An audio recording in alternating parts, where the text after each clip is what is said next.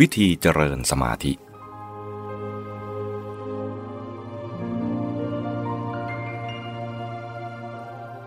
ดังได้กล่าวแล้วว่า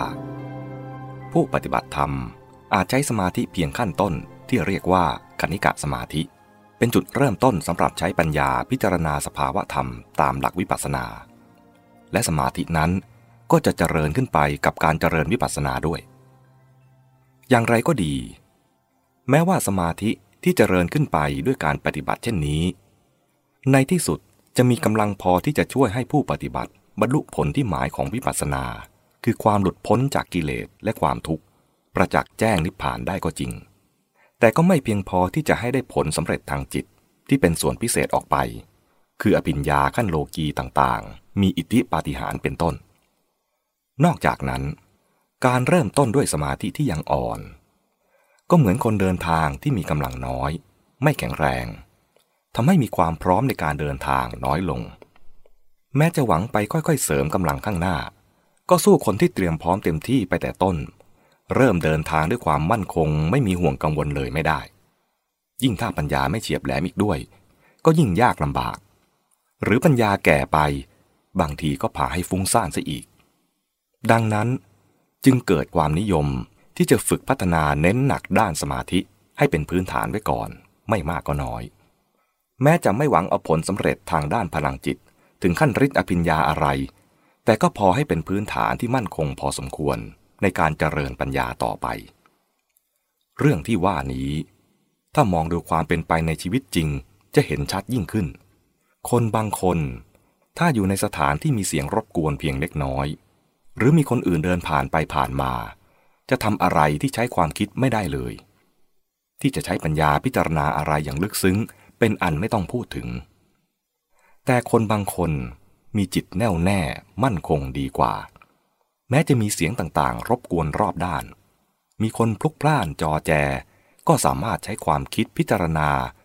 ทำงานที่ต้องใช้สติปัญญาได้อย่างปกติ บางคนมีกำลังจิตเข้มแข็งมาก แม้อยู่ในสถานการณ์ที่น่าตื่นเต้นหวาดกลัว ก็ไม่หวั่นไหว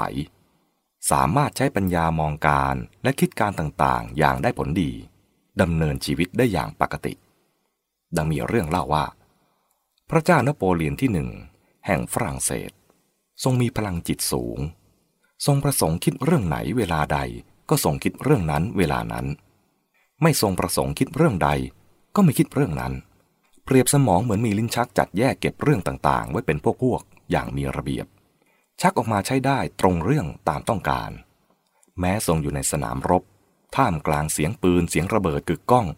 เสียงคนเสียงม้าศึกวุ่นวายสับสน ก็ทรงมีพระกิริยาอาการสงบ คิดการได้เฉียบแหลม เหมือนในสถานการณ์ปกติ หากทรงประสงค์จะพักผ่อน ก็ทรงบรรทมหลับได้ทันที ต่างจากคนสามัญจำนวนมากที่ไม่ได้ฝึก เมื่อตกอยู่ในสถานการณ์เช่นนั้น อย่าว่าแต่คิดการใด ๆ เลย แม้แต่เพียงจะควบคุมจิตใจให้อยู่ที่ก็ไม่ได้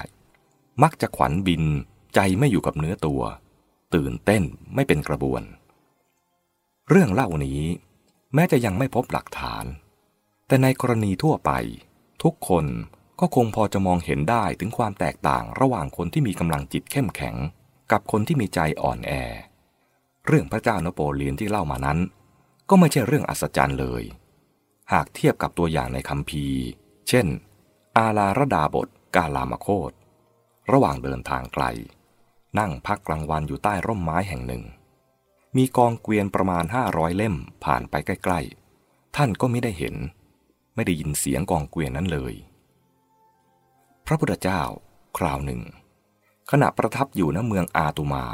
มีฝนตกหนักมาก ฟ้าขนอง เสียงฟ้าผ่าคลื่นครั่นสนั่นไหว ชาวนาสองพี่น้องและโคสี่ตัว ถูกสายฟ้าฟาดสิ้นชีวิต ใกล้ที่ประทับพักอยู่นั่นเอง พระพุทธเจ้าทรงอยู่ด้วยวิหารธรรมอันสงบ ไม่ทรงได้ยินเสียงทั้งหมดนั้นเลย มีพุทธพจน์แห่งหนึ่งในอังคุตรนิกายทุกานิบาตตรัสว่า ผู้ที่ฟ้าผ่าไม่สะดุ้ง ก็มีแต่พระอรหันตขีนาศพ ช้างอาชาในม้าอาชาในและ พญาสีหราช ในหมู่คนสามัญกำลังใจกำลังปัญญา ความแน่วแน่มั่นคงของจิต